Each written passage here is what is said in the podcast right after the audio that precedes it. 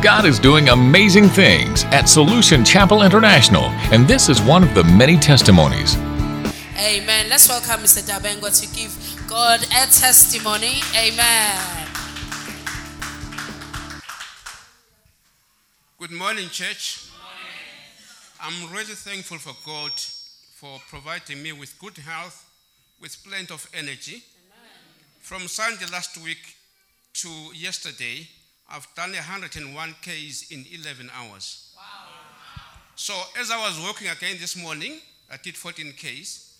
Uh, what I'm thinking is that maybe if I could channel this energy to a fundraising for the church, maybe pay me 10 pounds a, a kilometer. I can do 50.